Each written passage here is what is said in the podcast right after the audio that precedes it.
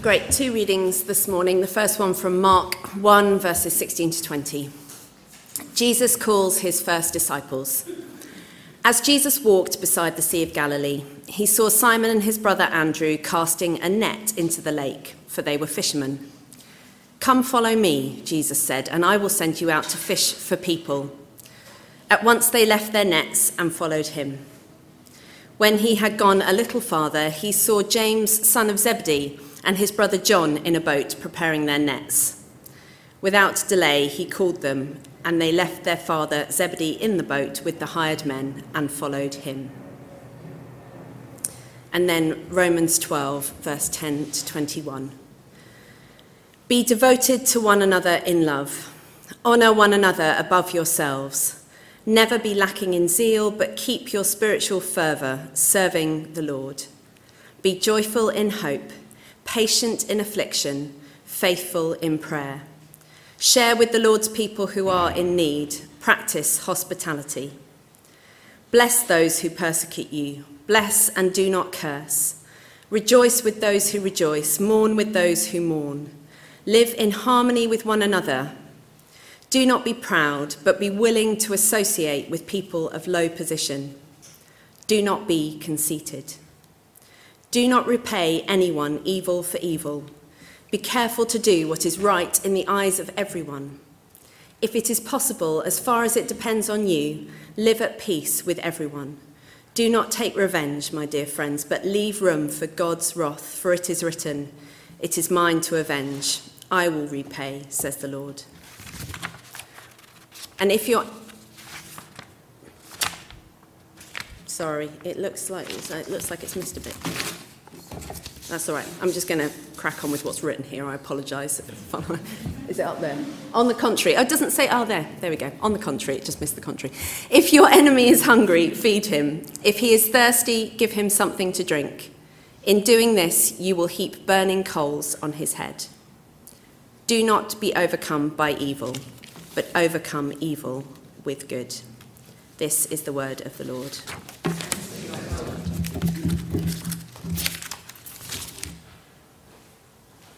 Brilliant. Thanks, Hannah. An extra kudos to you for noticing that there was a word missing from God's word. That's very impressive.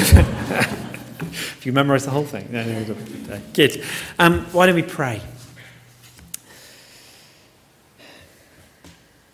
Father, send your spirit on us now so that words won't just be empty words or sound, but they would be your living words to us. And soften our hearts, prepare us to hear what you've got to say to us so that we might live in response to that with courage. Amen. Amen. I've got a clicker somewhere. Oh, brilliant. Okay. That's better. There was a service a few weeks before Christmas, wasn't there, where I suddenly realised I couldn't find the clicker and everybody went running around to find it and we got it, which was great. I'd taken it. I'd left it in the toilet or something like that. I don't know why you take the clicker to the toilet, but there you do, yeah. I wonder why the toilet wouldn't flush. Yeah, that's right. In 2006, we moved to Bristol as I began training for ordained ministry in the Church of England. We had two young children. Since their birth, we had always lived close to supportive grandparents. We knew nobody in Bristol, so it was a big step into a new and unfamiliar world for us. Pretty quickly, we were welcomed into a lovely community of people who were there for the same purpose, men and women who had come from all over to study theology and ministry and mission. And the strapline for Trinity College was, "Live like the kingdom is near." And I remember becoming a student again, but the difference this time was that quite a few of us had families. And one of the things that attracted us to Trinity College in particular, there are several kind of so-called vicar factories across the country, but was the support for families of students at Trinity. And I should also mention that the college had an excellent principal, the Reverend Dr. Emma Ineson, who, as it happens, has recently been announced as the next Bishop of Kensington, our bishop. So that's really good news, and I'm delighted about that. I'm looking forward to welcoming her here at All Souls sometime. But pretty quickly, we got ourselves into kind of small groups, smallish groups, 3s and 4s, to support us through our training and formation. And Jess started meeting with 3 other students' wives. Actually, she's off to see them next weekend. Actually, she's going away for a couple of days. She meets up with them every year. But early on in this quad, they had this conversation about Bristol. And Jess commented on how friendly she had found the city compared to her experience of living in the southeast of England. Gemma, however, said that she found Bristol much less friendly than her native Liverpool. She said it was unthinkable that 2 people in Liverpool would be at a bus stop or on public transport and not speak to each other. She felt really slighted on a few occasions already. Jess's response was to advise Gemma never to move to London. And yet, here we are now, and you're all very friendly. So we're in a second week of a series looking at the practices of Jesus, or some of the practices of Jesus, and we're doing this because our aim as a church is to become disciples of Jesus, or apprentices or students in modern language. And that means modelling our lives and practices on his life and practices. You know, we make a mistake if we think of Jesus as simply a wise man or teacher. C.S. Lewis pointed out that being a wise man was not a possibility that Jesus left open to us.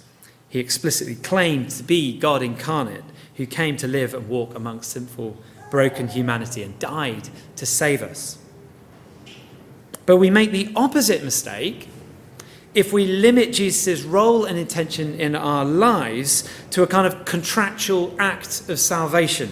Like, you know, sign on the line for forgiveness of sins, done, now go tick a box in a census, we'll stick your name in a book of life and carry on your life as you have before.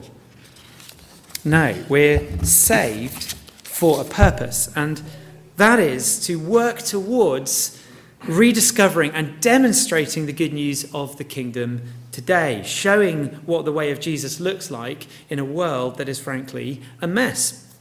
That's the mission this side of glory. That's our job till Jesus returns. And last week we looked at the impact on our spiritual lives, kind of the digital age, or what's been called the age of distraction. Catholic theologian Ronald Rolheiser said, "We are distracting ourselves into spiritual oblivion." And we looked at how this practice of silence and solitude was woven throughout Jesus' ministry. It was an essential part of his lifestyle that enabled him to connect with his Heavenly Father and with himself, as he carved out time in what was, by all accounts, a very full schedule. The wilderness, literally the solitary place, which we looked at, it wasn't just a place of Jesus' testing, it was also the place of his recovery, his restoration, his refocusing. And we need silence and solitude. I was going to ask, did anybody have a go at that during the week? We sort of set the challenge. Spend 5 minutes of silent solitude. You know, put your hand up if you did. I won't embarrass you. Don't worry. I won't come round. Okay. All right. You know, sometimes a preacher needs to know the sense that they might, you know, actually make a difference to people's lives. Sorry. Is that a bit passive-aggressive? I wasn't sure. I was at the Blues School this week, so occasionally on a Wednesday I do the collective worship on Wednesday. And the great thing about doing collective worship, you ask for a show of hands, everybody puts a hand up, especially year 1 and year 2 at the front there. You know, like, does anybody have a llama at home? Everybody has a llama at home. It's very affirming as a preacher.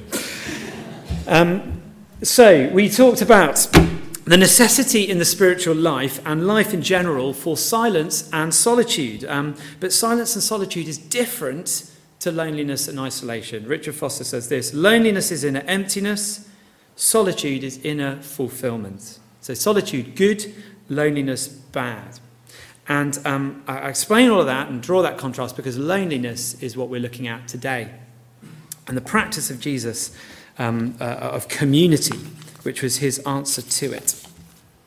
So a summary of the problem of loneliness. We are more connected than ever, but more alone than ever, it has been said. Just this week, there's been a number of stories in the news making this point. Thomas Friedman argued that loneliness is actually, you could trace it back to the natural outworking of the kind of radical individualism that has its seeds right back in the Enlightenment. And he described loneliness as the great pathology of our day. Although I guess he said that before COVID-19. And I haven't looked into the research, so treat this with a little bit of caution, but I've heard it said that loneliness has a greater impact on obesity than obesity on lifespan, and is strongly linked to the general rise in depression. What I do know is that in 2018, Theresa May, Prime Minister, appointed a Minister for Loneliness in response to research suggesting that over 8 million people in the UK would describe themselves as lonely. She committed to making loneliness reduction an enduring parliamentary priority. And then came the lockdown. Here is a graph which you almost certainly can't read, but you'll see a kind of blue squiggly line on it. And it was given to me at a training sort of weekend for new vicars, and it plots the journey of recovery from a moment of collective trauma, like the pandemic. It models now, when the moment of trauma happens, think, you know, sort of March 2021, when the lockdown started, the community response initially goes up. There's this sort of sense of belonging amidst the suffering, and it kind of gives rise to this idea that we can meet the challenge and will ultimately prevail. So this is called the heroic phase.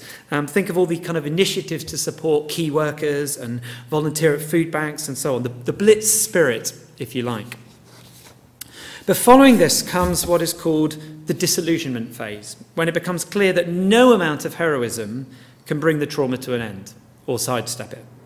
And it's in this sort of disillusionment phase, the sort of squiggly line going down, that you saw people giving up on community a little. Certainly expressions of community that required commitment, all of which was exacerbated by the laws enforcing social distancing and isolation.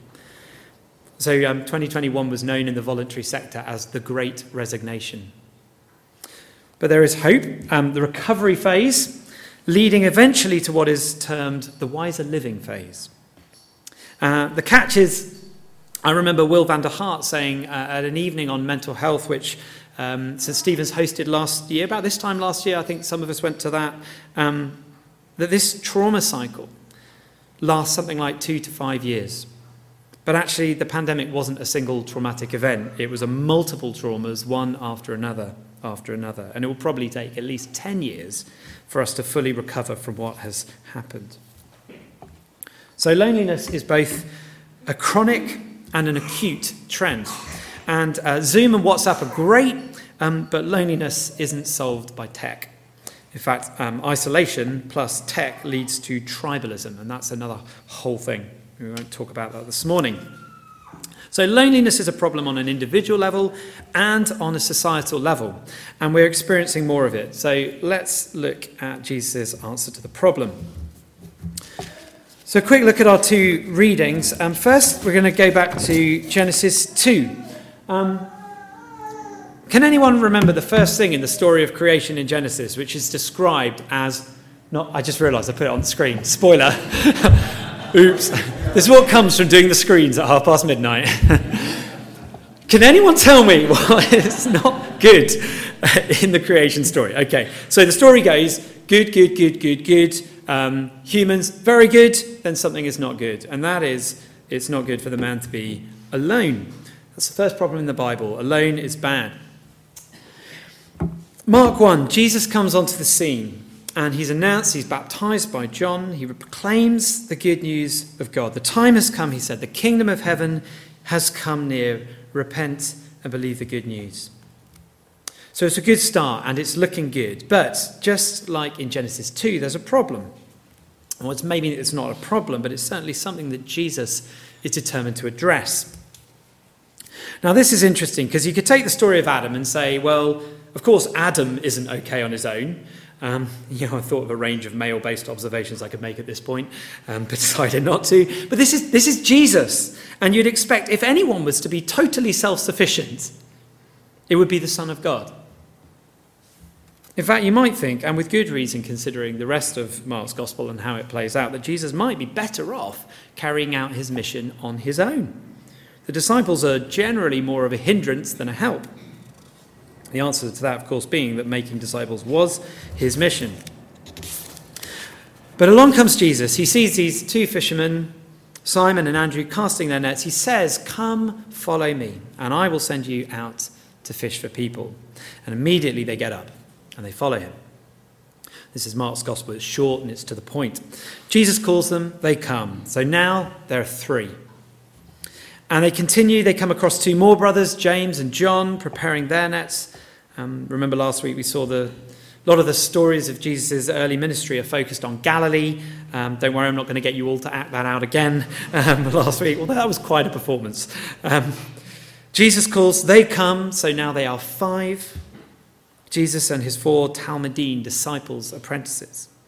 It's the start of something. Several decades on, and now Paul, the Apostle Paul, is writing to the church across the Roman Empire, a community of believers that has grown from these two pairs of fishermen with their teacher, Jesus, their rabbi, into this enormous thing. And here are a few things that Paul says to them. This is Romans 12, be devoted to one another in love.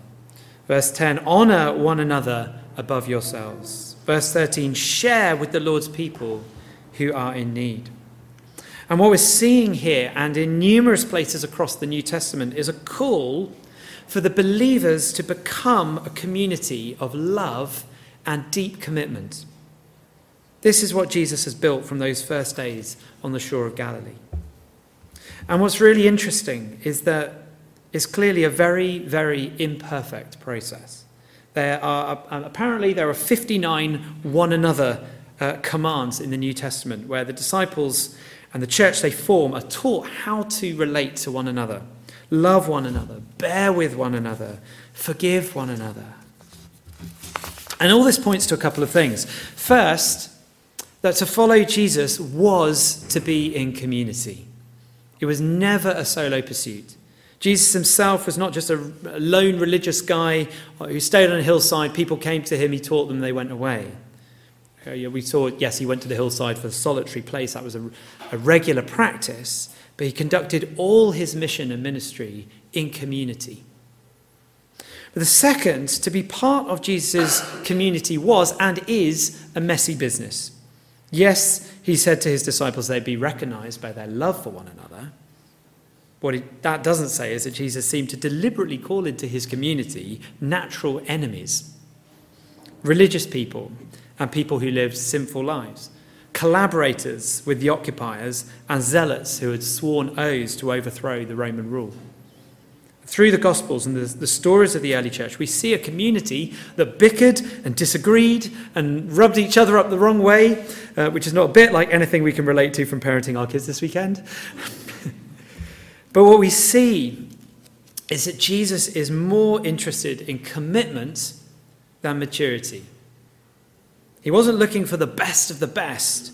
He was looking for those who would say yes and be all in.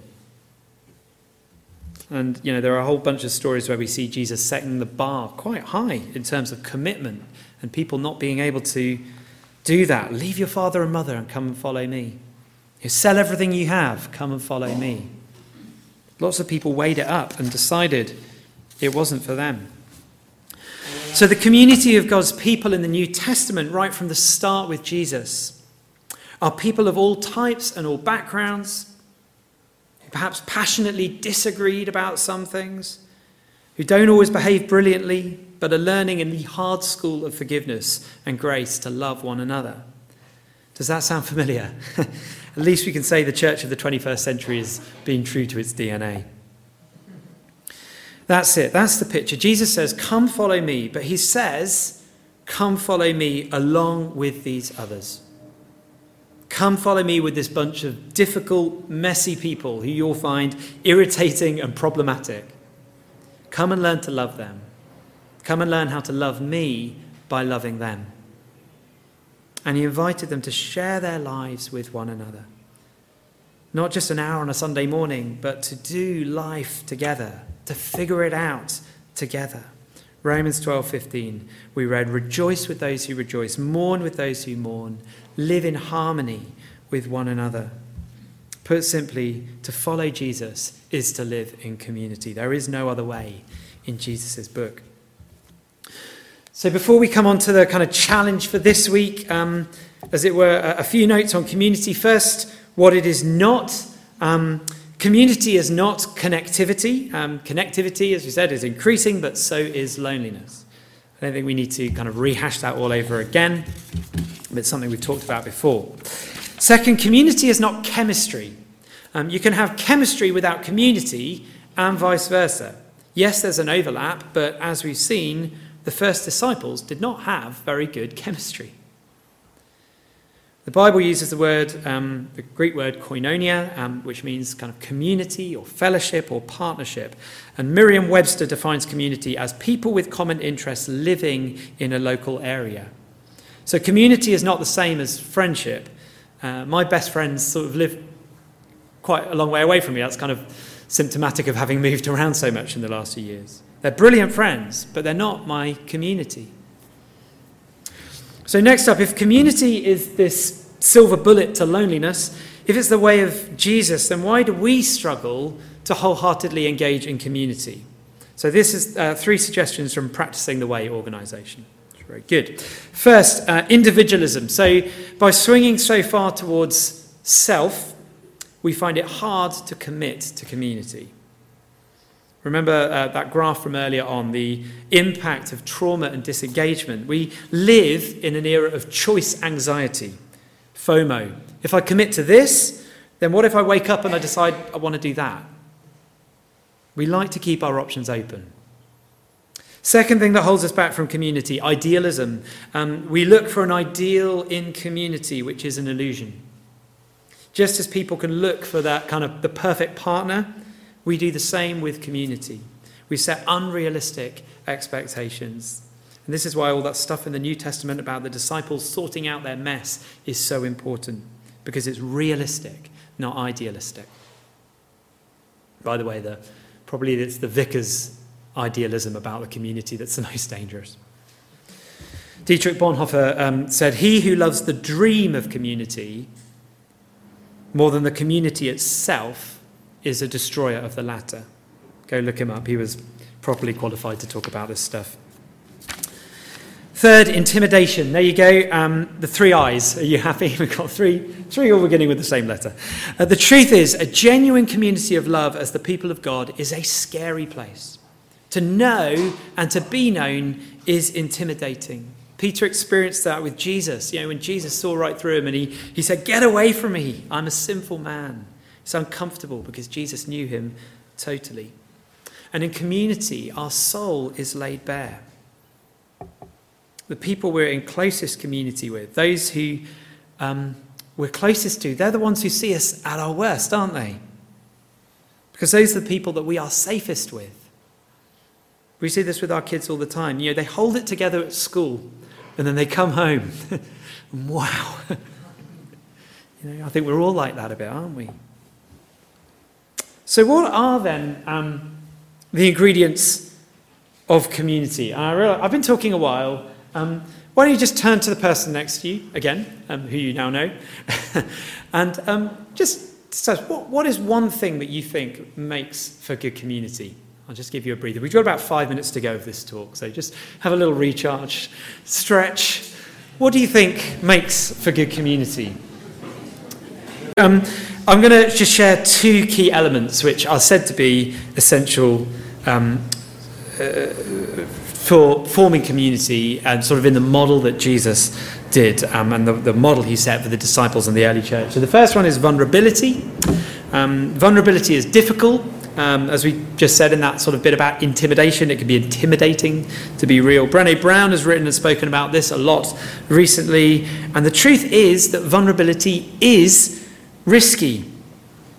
But American psychiatrist M. Scott Peck said this: "There is no vulnerability without risk, but there is no community without vulnerability." There is no vulnerability without risk, but there is no community without vulnerability. Second, accountability.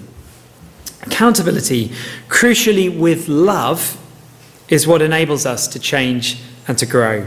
Sometimes we need people to hold us to our decisions. I know I certainly do.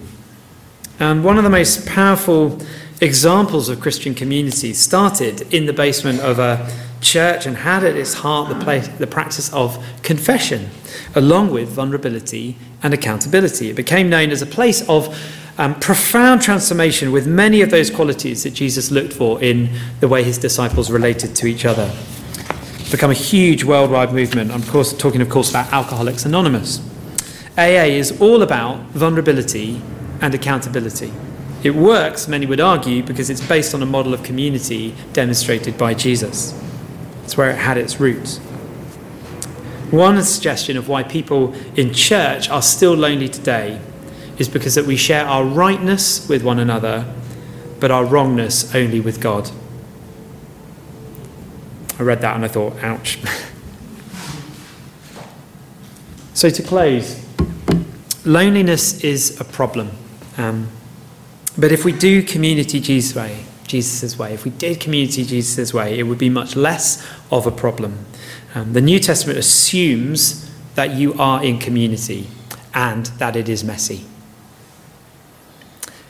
I don't want to do down what happens here on a Sunday morning, but the truth is I don't think this kind of community of vulnerability and accountability is possible on a Sunday morning. I know it isn't for me.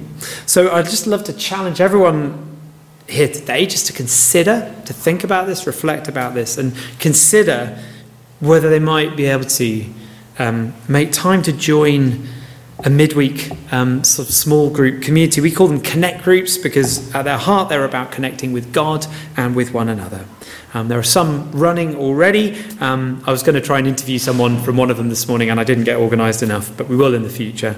But the plan is to launch some more during this term ahead. I know that we did a survey back in October and quite a few of you expressed an interest in joining a small group, a connect group. So we're working on that, and hopefully by the end of this term we'll have some more up and running. If you're looking for something more immediate and practical, come back next Sunday, I'd say, to hear Dan Bowering speaking about the practice of hospitality and how Jesus built community around a table and sharing food and drink.